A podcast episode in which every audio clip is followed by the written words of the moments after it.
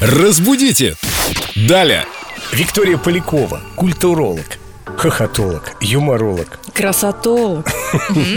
знаток, Привет. знаток Привет. русского языка. Это главное, вот мы встречаемся как раз на эту тему, на тему русского языка. Привет, ребят. Да, сегодня у нас будет маленький словарик. Слова, названия которых мы либо не знаем, либо практически никогда не употребляем. Например, вы знали, что вот эти вот белые волокна в банане, когда счищаешь с него кожуру, называются флоэма? Э, Как-то расхотелось есть банан после этого. Согласна. Мне было проще его есть, когда я не знал про то, что его окутывает флоэма. Да. И вообще-то они съедобные. И вот такое у них поэтическое литературное название.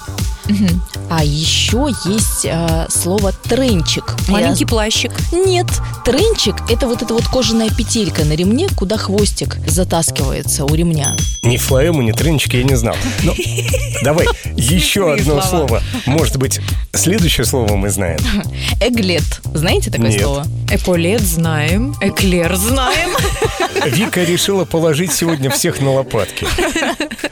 Что оно означает? Оно означает металлический или пластиковый наконечник на шнурке. Вот э, когда у вас там на кедах или на куртке есть вот такая бе- металлическая или пластиковая Если нет штучка. иглета, шнурок распушится, и вы вряд ли его Да, его- оденете в люверс. Совершенно верно. Я всегда отрезаю вот этот распушившийся кусочек, и тогда он в люверс проходит и без иглета. А ты еще поджигаешь, наверное, да? Иногда. Тут должна быть вставка «говорят на непонятном языке». А еще говорят, у Семена под ногами земля горит, потому что он иглеты поджигал.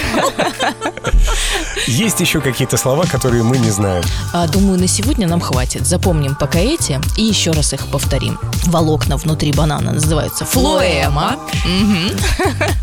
Эглет – это у нас наконечник на шнурке. И тренчик – это кожаная петля на ремне. Запомнили и забыли. Давайте запишем. Спасибо, Вика. До новой встречи в это же время в эфире Эльду Радио. До новых встреч! Разбудите! Далее!